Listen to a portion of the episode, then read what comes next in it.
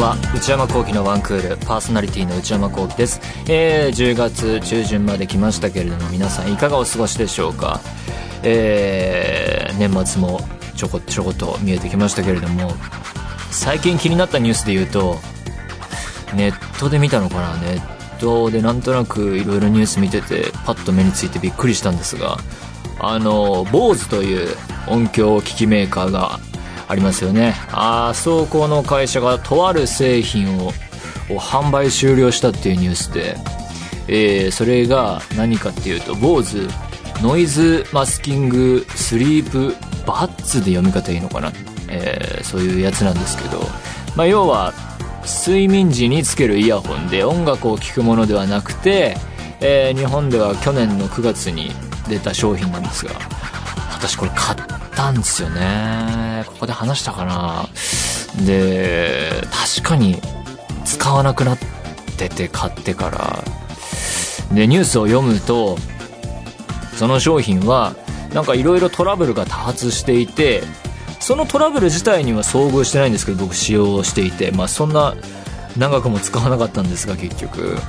えー、それを解決しきれないと。えー、いろいろこう手は尽くしたんだけれども、まあ、どうやらこの商品をこのまま出し続けるのは難しそうだということに、えー、まあ、坊主として結論を出して、まあ、販売をやめるんだというニュースでね、この商品ね、あの、アメリカで最初に発売されて、そのニュース出ますよってニュースを見た時はね、あ、この商品いいなと思ったんですよ。というのも、寝てる時に、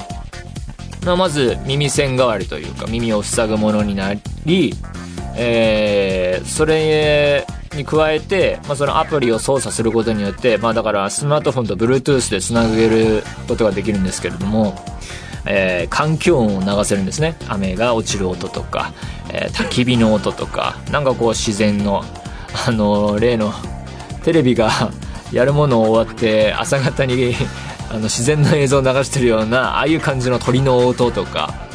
えー、そういうような環境音自然の音を流してまあそれで寝ましょうというか、えー、リラックスして寝ましょう。そしてそれ自体を無音にすることもできたんですけれども。でプラスあの Bluetooth つながってるんでアラームを設定して、えー、耳にそのまま直でアラーム流して目覚まし機能というかそういうこともできますよっていうんだよ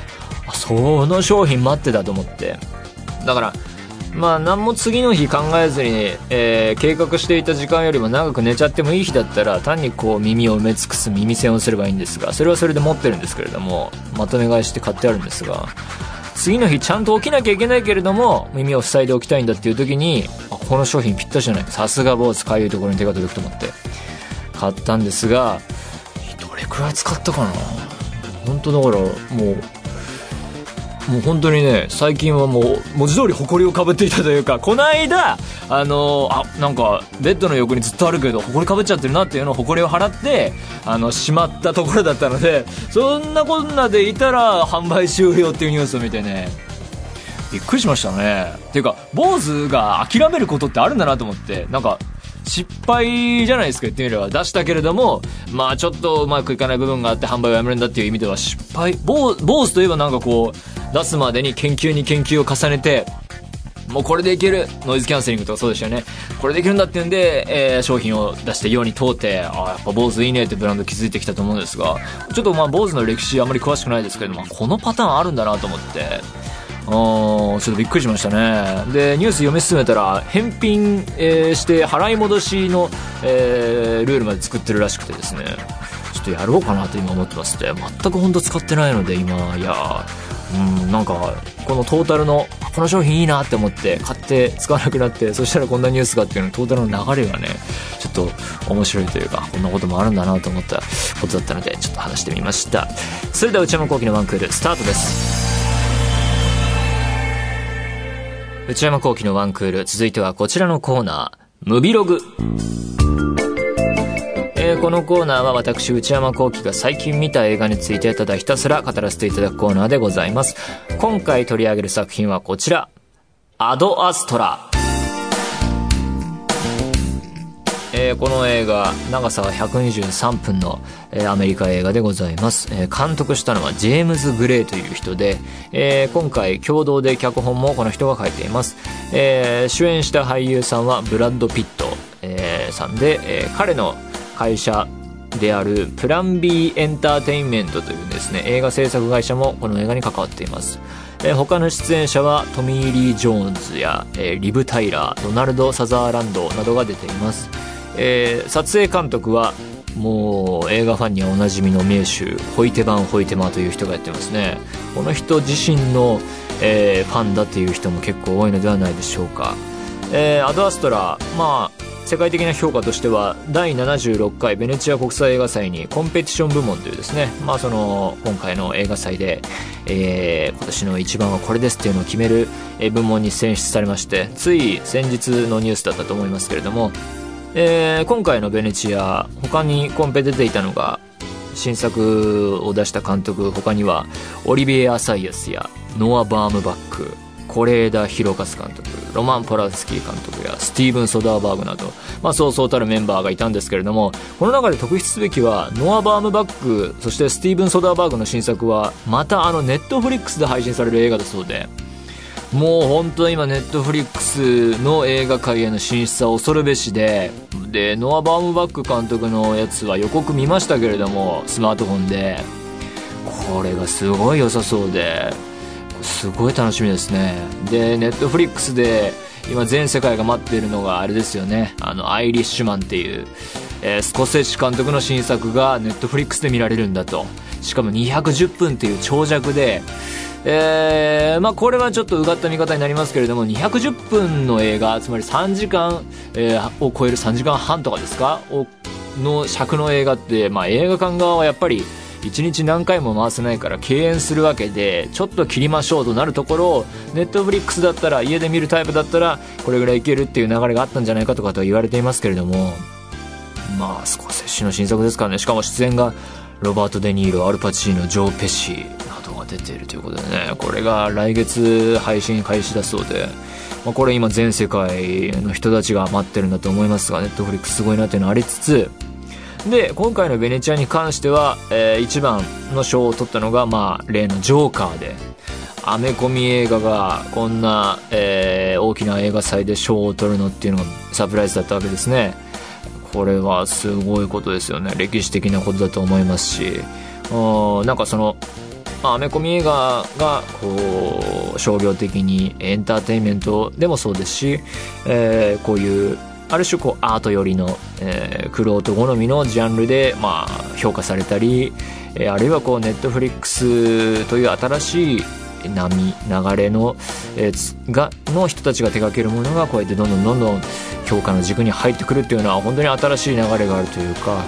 やっぱり過渡期なんだろうなっていうことを思わせられる結果ですね今回のこのベネチア国際映画祭の結果というのはでまあそれに加えて多分アドアストラという映画は今後アカデミー賞のレースに入ってくるかどうかというような、えー評価のされ方をしていくんだと思いますえーあらすじを簡単に紹介します。えーこの映画、えー描かれる時代は近未来ですね。えーで、この時代においては人類の宇宙進出が、えー今の時代よりも進んでいるという設定になっていて、火星や月にどんどんどんどん人が移動している状況にあると。で、主人公、ブラッド・ピットが演じるのはロイ・マクブライドという人で、この人は宇宙飛行士をやっています。で、彼のお父さん、ロイのお父さんは、もう宇宙飛行士だったんですが、もうほんとみんなが尊敬するレジェンド宇宙飛行士の、えークリフォードという人がお父さんであると。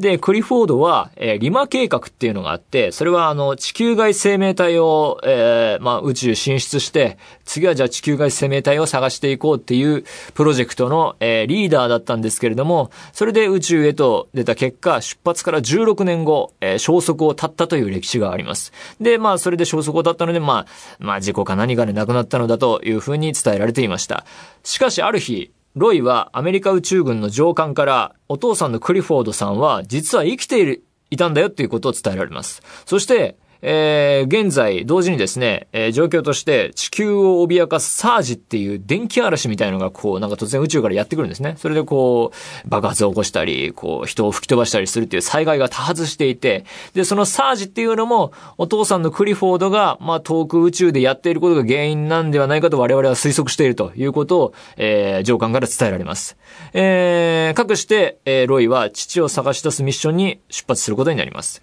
で、まあ、果たしてロイは父親を見つけられるのかどうか、そして地球全体を救、救えるのかどうかという物語が、え、今回のアドアストラという映画です。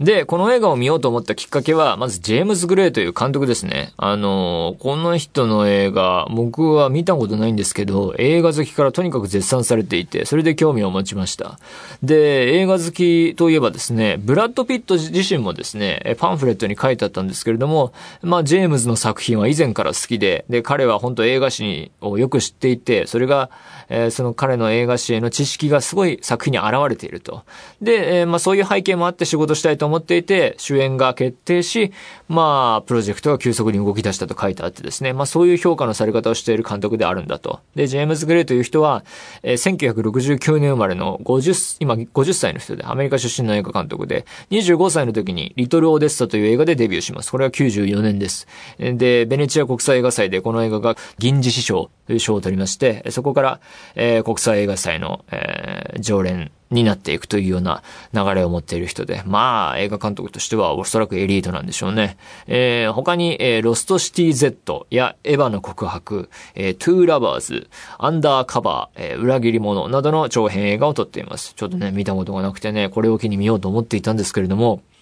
まあこういう背景を持って、あ、じゃあアドアストラ見に行こうと思って期待してみたんですが、見て思った結果と的にはですね、確かに面白い。けれども、何度か、あるいは何度も眠くなるというか、幾度かうとうとしてしまってですね、これは何だろうと思いましたね。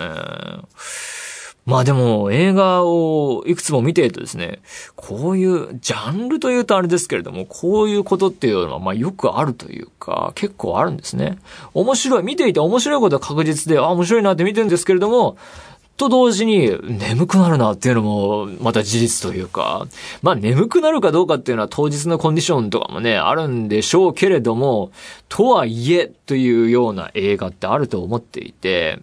だからそういう意味ではアドアストラという映画は、まあアートムービー寄りであることは確かだと思いますね。まあ宣伝の打ち出し方としては、えー、ブラッド・ピットが宇宙の果てにいるとされる父親を見つけられるかどうか、そして、えー、彼がもたらしているとされる災害を防いで地球を救えるかどうかみたいな、手に汗握る一大エンターテインメントとはちょっと違う部分が多くてですね、アルマゲドンみたいな映画ではないんだよということはまず一つありますね。そこは、えー、そういう認識で行った方が楽しめると思いますね。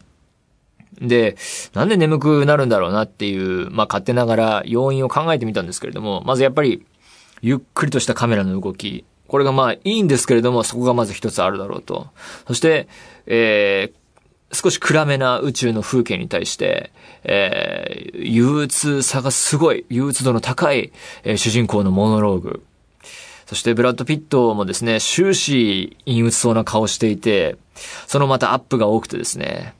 大変なんだなって思うんですけれども、そこはやっぱりね、特に中盤から後半にかけて、これが炸裂していってですね、少し眠気を誘う部分がありましたね。ただ、そういうちょっと眠くなる部分もありつつ、それだけじゃなくてですね、この映画は、えー、盛り上げる要素もたくさん入れてくれることもまた事実なんですね。例えば、オープニング、まずこのオープニングのつかみが素晴らしかったんですけれども、えー、まあ宇宙でブラッド・ピットが作業している中ですね、あその例のサージという電気嵐による事故シーンがまず描かれます。で、ここから生きて帰ってこれるかどうかというハラハラドキドキのシーン。これすごかったですね。なんか、ゼログラビティを思い出すようなあハプニングの起き方、そしてそこからどうやってそれにキャラクターたちが立ち向かっていくのかという場面は、本当に素晴らしかったですね。そして、えー、その後、主人公のロイはそこから月に移動してミッションに参加していくんですけれども、そこでのですね、月での、なんかこう月、その、えー、この映画における月の中ではですね、こういろいろこう法律がまだ届かない地帯みたいなものがあって、こう無法地帯になってると。で、そこを通らないと、そこを乗り越えないと目的の場所にたどり着けないっていうんで、そこをなんとか、えー、通ろうとするんですが、なんかこう荒くれ者たちが襲ってきて、そこでのカーチェイス、ここの迫力すごくてですね、しかもそこが、えー、宇宙ならではというか、無音の演出が施されていて、だから要はつまりサイレントでの、えー、カーチェイス、そして戦闘場面が繰り広げられていて、ここは本当に素晴らしかったですね。この辺の序盤のこの流れだけで結構満足している自分もいまして、あのー、マッドマックス・フューリー・ロードのあの砂漠地帯、あの荒れた地域での追いかけっこを思わせるようなですね、あの、あそこは本当に素晴らしかったですね。本当に名シーンだと思いました、ここは。えー、あるいは、えー、中盤における、えー、ミッションが進んでいって、宇宙のこんなところでまさかの生物と遭遇っていうするシーンもすごかったですね。少しシュールな演出が施されていて、サプライズにもなりますし、ここで結構目が覚めました。あいつが出てきたところでわっとこう目が覚めてですあそこはありがたかったですね。うん、すっごい面白かったですね。結構なんていうか、あの、バイオレンスというか、えー、ところも厭わず、ちょっと、こう、びっくりさせるような描写も入っていて、えー、素晴らしかったと思いますね、あそこのアクションの場面は。というわけで、観客の気持ちを盛り上げる、ハラハラドキドキさせてくれるシーンはいくつも入っていてですね、そういうような工夫はちゃんとしてくれている、えー、エンターテインメントの要素も、えー、ちゃんとしっかり入れてくれているんだということは、えー、確かにあると思います。そこは素晴らしいところだと思いますね。だからそこだけ取り上げても満足感があるっていうか、いいもん見たなっていう感じは十分に味わえる映画です。そして他にも観客の心を盛り上げてくれる要素は、えー、多分に入れられていてですね。まあ、先ほども言いましたけれども、撮影、えー、がとてもかっこよくて、さすがのホイテバン・ホイテマさん。この人はやっぱりもう今の映画界においては覚えるべき人名になるだろうなと思っていて、撮影監督をやっている人ですが、えー、直近で言うと、えー、ダンケルク、えー、そして007、スペクター、インターステラー、えー、あるいは、は、世界で一つの彼女だとか、裏切りのサーカスもね、有名ですね。ザ・ファイターとか。えー、こうやって映画のタイトル上げていくと、どの映画も、あ、絵がかっこよかったなって、あの構図かっこよかったなというか、絵で持ってる部分がすごいあって、なんか本当撮影監督の仕事が、えー、映画にいい影響を与えていたなというような作品ばかりで、彼の力は本当にすごいんだろうなと思わせる、えー、キャリアですよね。間違いない仕事ぶりで、まあ、すごい評価されてるんだろうなと思います。そして、今もまた、えー、クリストファー・ノーラン監督の新作をやっているそうで、これもまた楽しみだなと思います。ということで、えー、彼は今回ですね、えー、コダックの 35mm フィルムで撮影したと、あの、コダック映画用フィルムっていうツイッターアカウントで見たんですけれども、まあ、そのフィルムで撮っている、えー、ことによるフィルム特有のザラつき、粒子感が本当にかっこよくて、それが宇宙の近未来感とマッチしているというか、マッチというかまあ未来という意味ではある意味ミスマッチなのかもしれないけど、とにかく調、合っている。調和している。で、その結果、昔の SF クラシック映画を見ているような、すごいいい雰囲気が出ていてですね、そのクラシック感が素晴らしく、あの、良かったですね。本当絵を見ているだけで幸せな気分になるところがいくつもあって、それでこう思って、えー、持たせる観客の興味が持つっていう部分はすごいあったと思います。すごい、えー、満足できる、えー、絵作りだったと思いますね。だから結果として、何気ない会話シーンでも絵の力がすごいので、えー、構図ですね。どう切り取るか。人物をどこに置いて、で、その人物を撮るためにどこにカメラを置いて、で、どんな風な方法で撮るのかという、カメラを動かすのか、えー、寄るのか、えー、そのままフィックスで撮るのかというような、その工夫が、えー、そしてその撮ってきた映像をカットの並べ方で飽きさせない工夫がなされていて、そこがだから単なる会話シーンであったり、えー、あるいは、えー、観客に情報を提示してくれているんだろうなというような、ある種の説明シーンにおいても飽きさせない作りになっていて、そこが本当、えー、工夫されていて、これは見応えがあるなというシーンがいくつもありました。で、そこにおいては、撮影の力だけではなく、照明とか美術、プロダクションデザインっていうんでしょうかね。もうすごいいい影響を与えていてですね。照明とかも結構効果的で赤とか緑とかがあったかな。なんかその色合いがすごい独特で、えー、かっこいい絵になっていました。あとで、プロダクションデザイン周りで言えば、月に行くんですけど、その月の、えー、降り立ったところのステーション描写がすごい好きで、なんか、あの、月に行くような、月に人類が進出して人が住んでいるのかな？まあ、その定住しているような未来なんだけれども、で、と同時に、こう、月に行くことが一般化した結果、いろんなこう、お店とかが並んでいて、なんかこう、見たことあるようなお店も並んでいて、なんかこう、地続きの未来感というか、その馴染んでる感がすごい効果的で、なんか、あの月の描写をね、もっと見たかったな。そこでも、あそこで一本物語が作れそうな、あの、奥行きを感じさせる、えー、背景作りになっていて、そこがすごい好感を持てましたね。すごい良かったですね。えー、まあ、というわけで、盛り上げてくれるアクション描写、物語としても結構まあシンプルな構造ですけれども、まあわかりやすく、えー、どうなっていくんだろうっていう風に思わせてくれて、プラス目で楽しませてくれる撮影や、えー、プロダクションデザイン、美術、照明の効果もあって、絵の迫力もあるっていう部分で、え、なんだけれども、まあ、眠気を誘うところもあるっていうね、これなんでなんだろうって考えてみたんですが、えー、アドアストラっていう映画は、アイディアの元として、えー、地獄の目視録、えー、そして、その原作であるところの、ジョゼフ・コンラッドが書いた小説、闇の奥っていうものが、まあ、よく名前が挙げられていてですね、地獄の目視録っていうのはフランシス・フォード・コッポラ監督の映画で、まあ、名作で、まあ、僕も見たことありますけれど、これはさすがに。これもまたね、僕は、2回、2回か3回見てると思うんですが、各種バージョンもあってですね。まあ、自分にとって、まあ、面白いんだけれども、長いな、そしてちょっと眠くなる時もあるなっていう映画で、なんかその辺に原因があるんじゃないかと思っていて、で、地獄の目視録だったり、闇の奥っていうような映画、小説は、本当いろんな作品に影響を与えていて、各種インタビューとかでもよく出てくる品質ワードで、あとはまあ、ジョーゼフ・キャンベルとかね、えー、その辺の著作っていうのはですね、本当になんか、アメリカ映画を中心にして、あのー、本当その後世の作品に影響を与えてるんだろうなと思ってんですが、当然どちらも読んだことがなくてですね、このあたりになんか原因があるんじゃないかなと思っていて、まあ要は勉強が足りてないというかね、だこういうあたりを映画好きな人は大学生ぐらいでね、時間持て余してる場合、読んどくと後の財産になるんじゃないかなと、本当あの、20代後半になった視点から言うとですね、すごい思いますね。教養の足りなさというか、もう壁にぶつかってる感じがありますね。本当勉強が必要になってくるんだろうなと。まあだから、その、さっき言ったような原因っていうのは映画を見る上での能力の限界というかね、一本の作映画作品の後ろにあるいくつもの作品をもっと知ったら楽しめる部分っていうのはね、あるんじゃないかなっていう風な、えー、感触があって、いくつももっとなんか読んだり見たりしないといけない部分はあるんだろうなという風にちょっと思いましたね。あとはですね、この映画、ブラッド・ピットがやっている制作会社、えー、プロデュース会社のプラン B エンターテインメントっていう会社が関わってるんですが、この会社の名前も注目ですね。えー、なんていうか結構クロート好みの、もうアカデミー賞受賞作も輩出しましたけれども、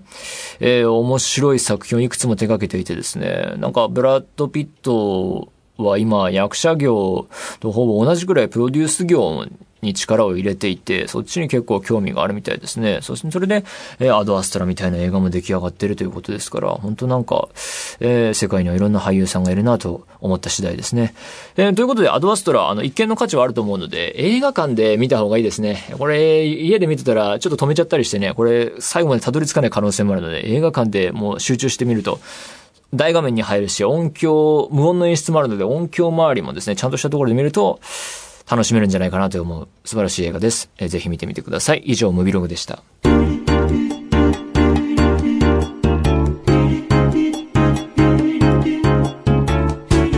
内山幸喜のワンクール。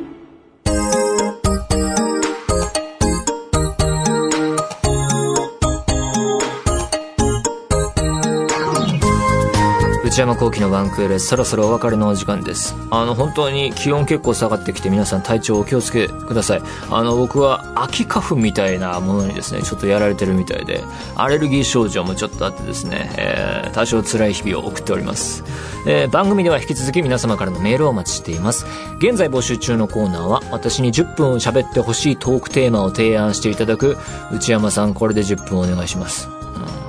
買い物部署の私内山の財布をこじ開けられるような買いな商品をお勧めしていただく内山さんこれ買いです。だからあの坊主の商品は失敗だったのかもしれませんね。あれはね買い回だと思ったのに、えー、今抱えている悩みをなるべく詳しく教えていただくお悩みプロファイル。